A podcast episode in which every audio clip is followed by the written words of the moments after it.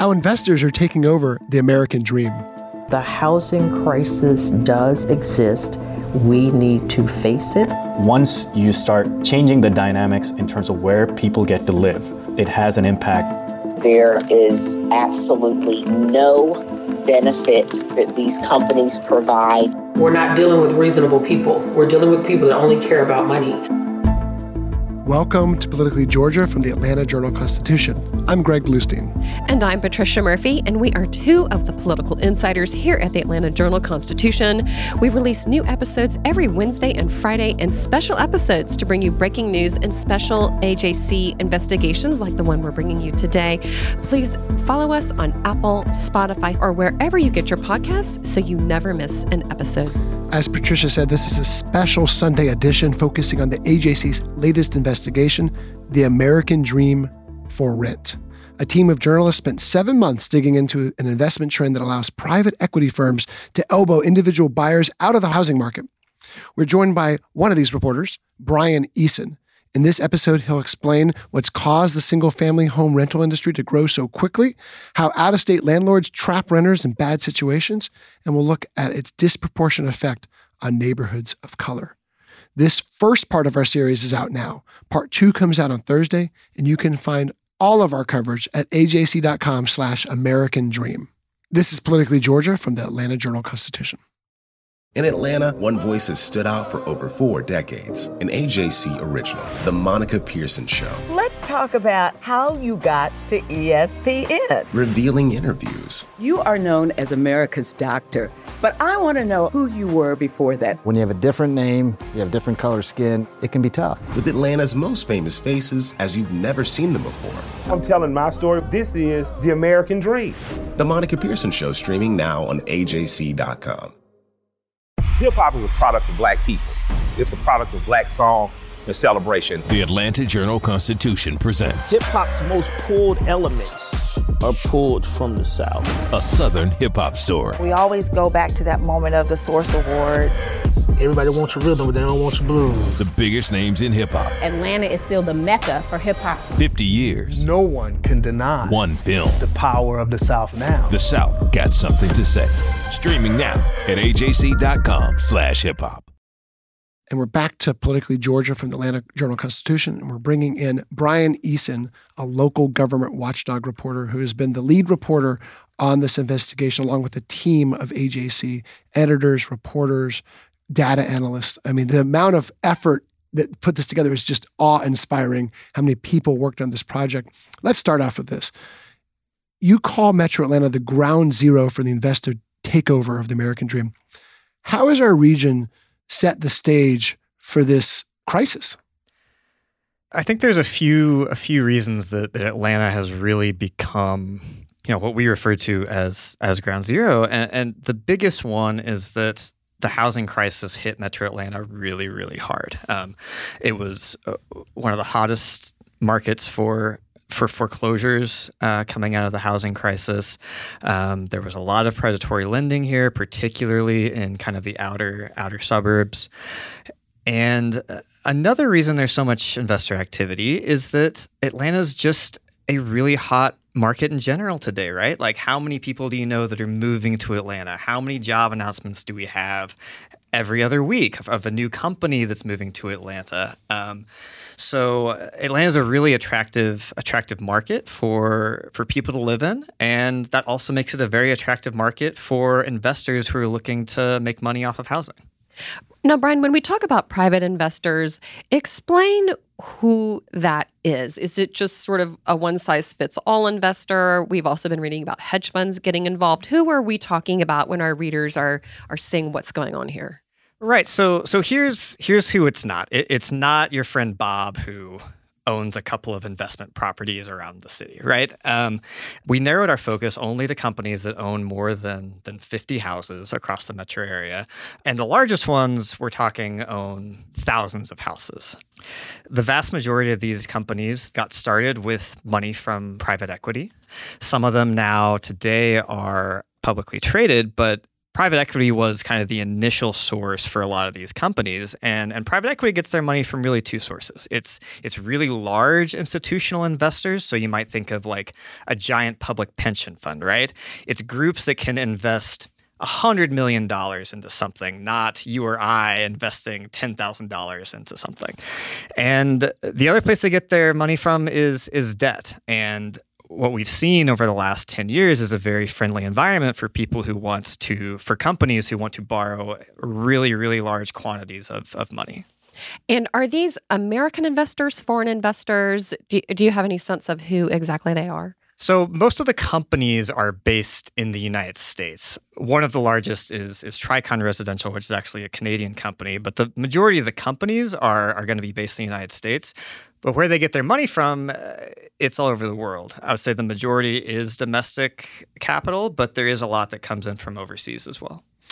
Now, eh, you you also wrote about how some of these are algorithm based, basically software buy up homes before regular folks can even bid on them. They're snapped up and then they're flipped sometimes within, you know, a short period. Yeah, exactly. And that's that's one of the biggest reasons it is so hard for people to compete in this environment, right? Like even if you have even if you have a good realtor, buying a home is a really major life decision. You don't want to get a call from your realtor and have to put down your life savings after a 10-minute phone call. Investors that are buying in bulk, it's not their life savings. One of the biggest advantages they have is it doesn't matter if they make a few mistakes, right? If you're buying a hundred houses and one of them turns out to be to be a dud, that's okay. You still got the 99. And if you're a company with billions in assets, you can write that off. You or I, if we buy a home that turns out to be a dud, like that's that's our life, yeah. right? And another piece of the reporting, both in in this reporting, and you have also written about this previously when it comes to Atlanta housing prices, it has just driven Atlanta housing prices up so quickly. In some of your previous reporting, you wrote that in 2022, Atlanta home prices went up 25%, which is just hard to wrap your head around. But a big piece of it also is that these firms are paying in cash. And it seems like that is a hard thing to compete with because buyers love a cash sale. What does the cash piece of it do? And I know you've also spoken with some people involved in that. Yeah, so it's interesting. Like, there's two problems when it comes to to facing off against one of the investors. Number one is they just genuinely have way more money than anyone else, right? But the other problem is that they're always paying in cash, and what that means is if I'm a seller and someone wants to buy my house, but they need a mortgage, that just takes longer to close. There's a lot of risk involved. What if the appraisal doesn't come through? Um, so that cash offer is really, really attractive to a seller. And so what realtors have seen all over the area is a house will go on the market. They'll immediately have 10, 20 offers, and 19 of them will be will be in cash. And a lot of times, you know, we we've run into home buyers who the seller wanted to sell to a family. They didn't want to sell to an investor they were like, hey, can you just give us $10,000 more? And so the family comes up with a little more money to put into the offer. A little mm. if you're a private equity firm, a lot for a middle class family. And so they'll come back, they'll put in the higher offer, and again, cash just comes in over the top and and swamps them. You talked to Sandy Johnson, who's a realtor based in South DeKalb. She says it's impossible for regular families to compete with these investment firms because we have to finance. You know, we don't pay cash for our houses. We, we have to go out and find a lender who will work with us to buy a house. Wall Street investors don't have to do that, they come with cash. Home builders, they point to conditions out of their hands for the city's troubled housing market. They talk about tight lending policies, zoning policies that dictate larger lot sizes, supply chain disruptions during the pandemic. Is there any sign that the region can keep up with the demand, that things are changing? That's a really great question. Uh, you know, the state legislature has been looking into the the issue of housing affordability and and how we can increase supply because you know the investment companies uh, they'll tell you the same thing, right? There simply are not enough houses for the number of people who live in Atlanta and the number of people who are moving to Atlanta. So when we talk about affordability challenges, the thing to keep in mind is that the investors did not cause Atlanta to have a shortage of housing and to cause all of our housing prices to go up. What they did do is they added fuel to that fire and added yet even more buyers to a limited supply of housing that makes it harder for people to compete. As to your question, I, I don't see uh, an easy silver bullet to increasing supply. Uh, the state legislature is talking, on the one hand, about making it really hard for local governments to enact any type of local regulations on housing. And let's talk a little bit about which communities we're talking about, because a big piece of your reporting shows how just disproportionate the effect is in black and brown neighborhoods versus white neighborhoods, even in the same county. Yeah, so some of this can be traced back to the housing crisis, right? We know that foreclosures affected African American neighborhoods especially hard. One of the reasons for that, frankly, was that we had a lot of discriminatory lending. A lot of predatory loans were sold to black families in the, Atlanta metro area. So uh, that's one reason that investors have bought a lot of homes in, in African American neighborhoods, but it's not the only reason at all. If you think about the business model if you're a large investor who wants to buy a lot of houses and rent them out, right? Like what do you want? You're typically going to go after homes that are a little a little bit cheaper, right? That algorithm that we talked about earlier, that's saying you're going to go buy the house that's worth more to you than the market thinks it's worth, right? And we know that for generations homes owned by African Americans are worth less than their white counterparts due to discrimination in the assessment process. Dan Immergluck is a professor of urban studies at Georgia State. He says black neighborhoods were very slow to recover from the housing crisis of 2008. So Atlanta was really the poster child, a poster child city for the foreclosure crisis, and it was heavily racialized with black communities suffering much more. And it took much longer for the home values to recover in black neighborhoods across the metro than it did in, in white and more diverse neighborhoods. Brian, as Dan just mentioned, look, your investigation concluded that in some areas, including parts of DeKalb and Henry counties, it's hard to find neighborhoods where these types of institutional investors aren't deeply rooted. And many of these investors are buying up places with entry level homes and communities of color. And it's just widening the racial wealth gap.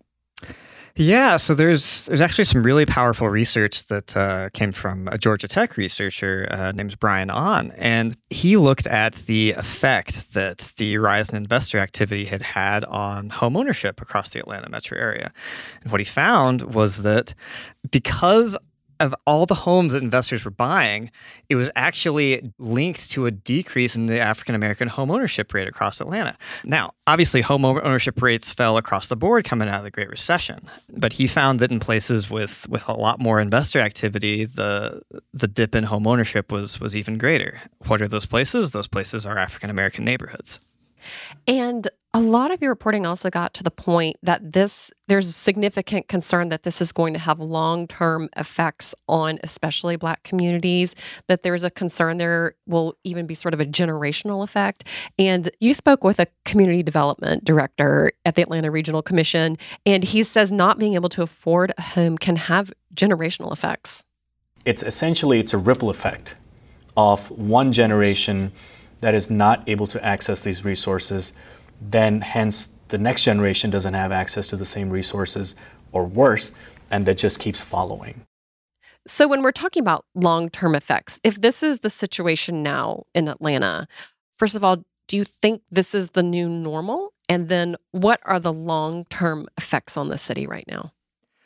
Yeah, so long term, there's all kinds of effects, and I don't think we we really understand all of them just yet, right? Um, what we do know is that home ownership it's the number one source of middle class wealth. It just is. Not everyone can afford to buy a home. There's a reason we talk about home ownership as part of the American dream. It uh, it enables families to build up equity, send kids to college, you know, live in you know a stable neighborhood, good school district, all of those things that we associate with uh, you know family stability and success in America, right? And I think there's two concerns here, right? Many of the new subdivisions that are going up are specifically built to rent. Like they're not being offered for sale at all. So, on the one hand, you're taking away people's ability to build that generational wealth, which will trickle down from generation to generation. And the other concern is what do our communities look like after decades and decades of corporate ownership? Uh, we already have dozens of examples of out of state landlords who aren't taking care of these properties that they've bought. I know local governments across the area are really concerned about, well, if that's a problem today, what happens 10 years from now when companies have bought thousands of more houses? When we get back, we're going to have more from Brian about the impact this is having on communities and what local government officials can do to stem this trend. This is Politically Georgia from the Atlanta Journal Constitution. Donald Trump has been indicted in Atlanta. We have so many court dockets to follow, but we haven't really seen anything yet. The Atlanta Journal Constitution has covered every moment of this historic case. I've been writing about this investigation for two and a half years. Our team is led by reporters Bill Rankin and Tamar Hallerman. Follow our coverage on AJC.com and listen to new in depth episodes of the award winning podcast, Breakdown The Trump Indictment, only from the Atlanta Journal Constitution. Our journalists at the Atlanta Journal Constitution are working around the clock to keep you updated on all the developments surrounding the Trump indictment. Now, the AJC is putting all of our coverage in one place with our new Trump 19 newsletter. Every Wednesday, you'll have our latest coverage and analysis on this historic case in your inbox. So sign up for free today at ajc.com slash indictment newsletter. That's all one word. ajc.com slash indictment newsletter. And we're back to Politically Georgia from the Atlanta Journal Constitution. I'm your host, Greg Bluestein, along with your other host, Patricia Murphy. The AJC has a special offer for our podcast listeners. If you subscribe today, you can get six months of unlimited digital access for less than a dollar, just 99 cents. That's all of our sports coverage, politics, breaking news, investigations like this one we're talking about today, food and dining, so much more. You'll get access to all of our stories on ajc.com, access to our e-paper, and our assortment of newsletters, including the Morning Jolt. So join our community right now by going to subscribe.ajc.com slash podcasts. That's subscribe.ajc.com slash podcasts so you always know what's really going on. We're back with Brian Eason, our local government watchdog reporter who, along with a team of journalists, spent seven months delving into the project we're talking about today.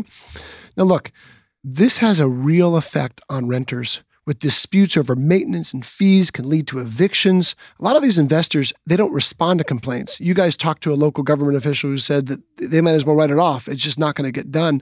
If folks can even track them down, simple requests when you do find the institutional investors can often take weeks to fix. And you documented the story of one renter who simply wanted her air conditioner and mold problems fixed and wound up being dragged into court. Her name is Dele Lowman, and she was renting from Vinebrook in Stonecrest. She also happens to be the chair of the DeKalb Elections Board and says there's plenty of ammunition for someone to go after these companies.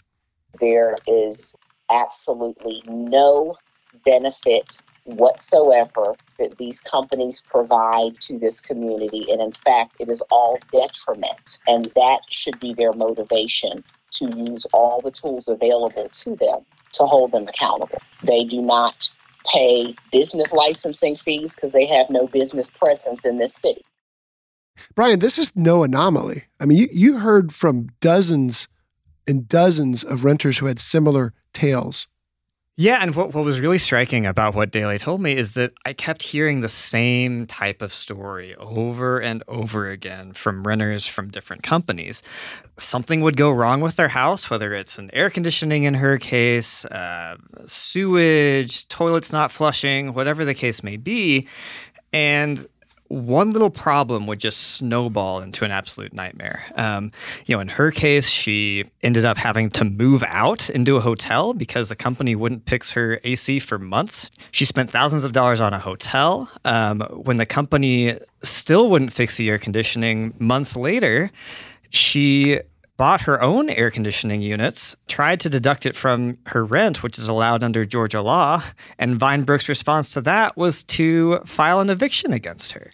And again, we hear this over and over and over again from different renters who uh, maybe it's a maintenance problem that starts it, maybe it's a fee they disagree with. We have numerous renters complaining of clearly erroneous billing charges they try to get someone on the phone with the company to solve their billing dispute. It might be $50, it might be $100, it might be $150, but when you have erroneous charges month after month, that adds up. at some point you try to stop paying the fees. But if you stop paying the fees, guess what? You get hit with an eviction. So, what's it like to live in one of these neighborhoods is what we're talking about. Y'all spent a good bit of time with Florence Knight, and she's not only a realtor in Douglasville, but she also rents a home rented by an investment firm. So, she's both a realtor and a renter. She explains here why she'll be getting out as soon as possible.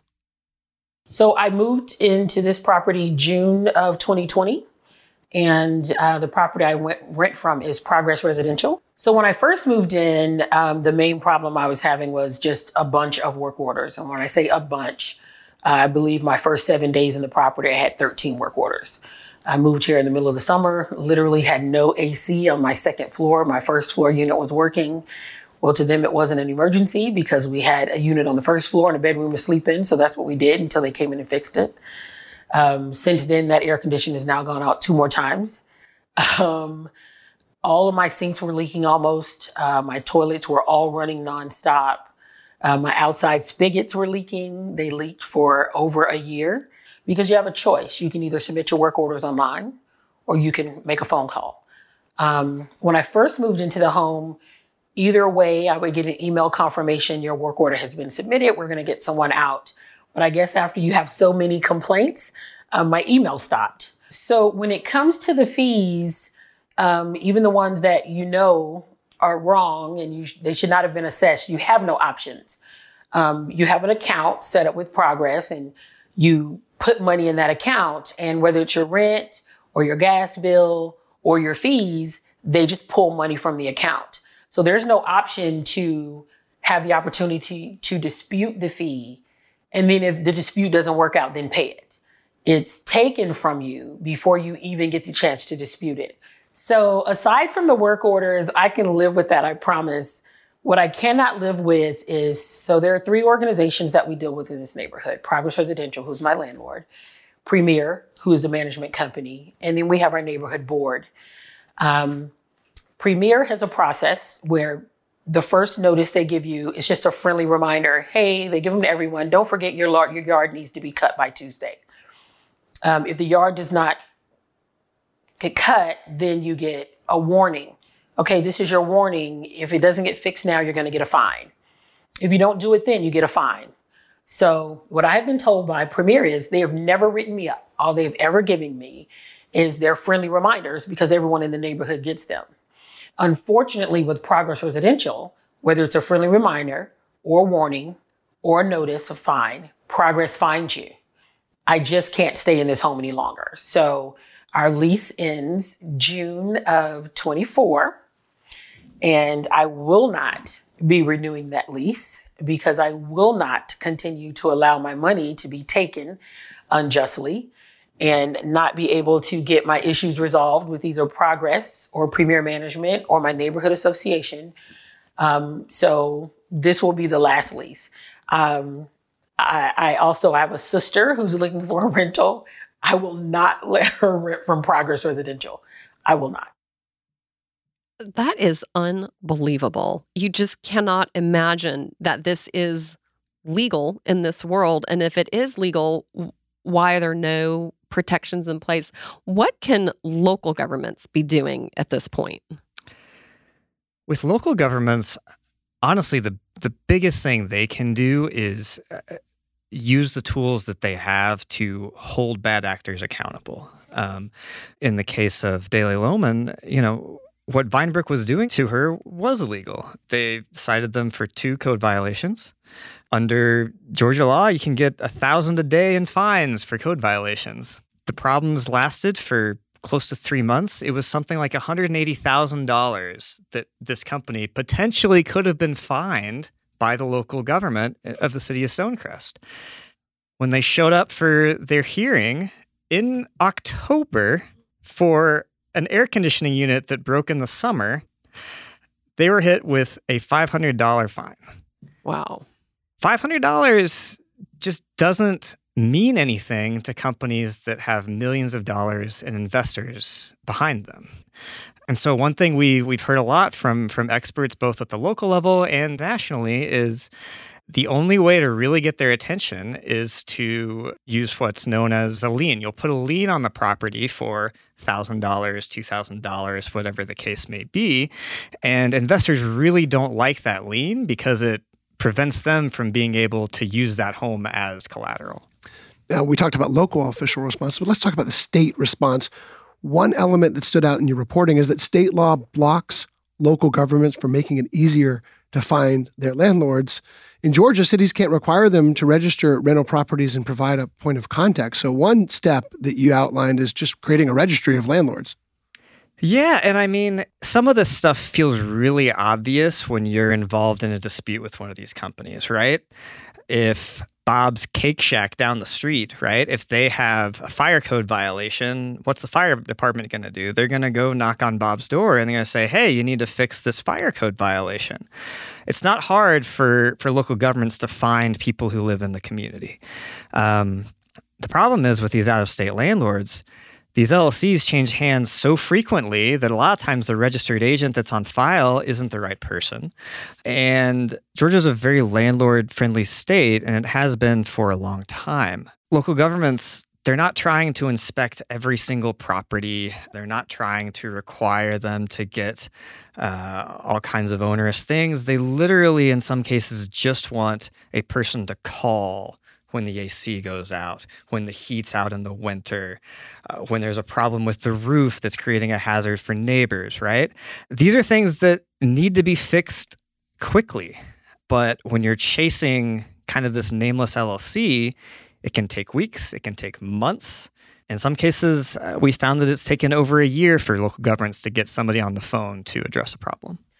I mean, the reason this reporting is so timely is that Greg and I are down reporting at the state capitol every day right now because the General Assembly is in session. And one phrase we've started to hear this year that we have not heard significantly before is the concept of workforce housing because there have been so many new very, very large manufacturing plants uh, sort of wooed and uh, attracted and brought into Georgia. They're planning their plants right now. They're discussing what are, what is the campus going to look like, what are they going to be building, et cetera, et cetera. However, along with those plants are going to be the need for immense amounts of housing because these plants and manufacturing facilities all over the state, you know, not just the not the, just the mega plants that we've been hearing about, are going to need thousands of workers, and those thousands of workers are going to need places to live in areas that right now are essentially uninhabited. They're they're going to need to stand up these kind of small cities all at once. And and when we talk about workforce housing, that is a discussion of institutional building, institutional renting as well. And it feels to me like we're at the beginning of this process, not the end, of releasing very large renters in this space. In some cases, that makes sense. It's more efficient. In other cases, you're really talking about drastically changing the character of a neighborhood or a community or a county. And because we're seeing more and more of this, does it feel to you like we're you could see a renting housing crisis in the same way that we saw an ownership housing crisis because there are LLCs that move quickly because there's so much borrowed cash involved and because the US economy is a little bit wonky right now it do, it feels to me like something's unsustainable here. Yeah, and you you one thing we heard from renters over and over and over again was I didn't have any choice. If you're a family with kids and you don't want to leave your school district, you have a limited area that you can look at, right? Well, if one company owns 20% of the houses in that area, which we, we have found, you might not have any choice but to rent from this Wall Street backed landlord, right? And these landlords, they, the industry itself talks a lot about how they're providing affordable options for families, right? They're all about affordability. It's more affordable than home ownership. On the flip side of that, for the vast majority of renters, the price points of these houses are not affordable. There's a congressional study looking at who actually lives in the homes owned by the five largest single family rental companies in the United States. And the vast majority of those renters make median income or higher. So when we talk about workforce housing, there are an awful lot of workers below that income level that are going to really struggle uh, to afford these rents. Okay, Brian, before we wrap up, I want to ask you As you conducted this seven month reporting project, what did you learn that surprised you the most?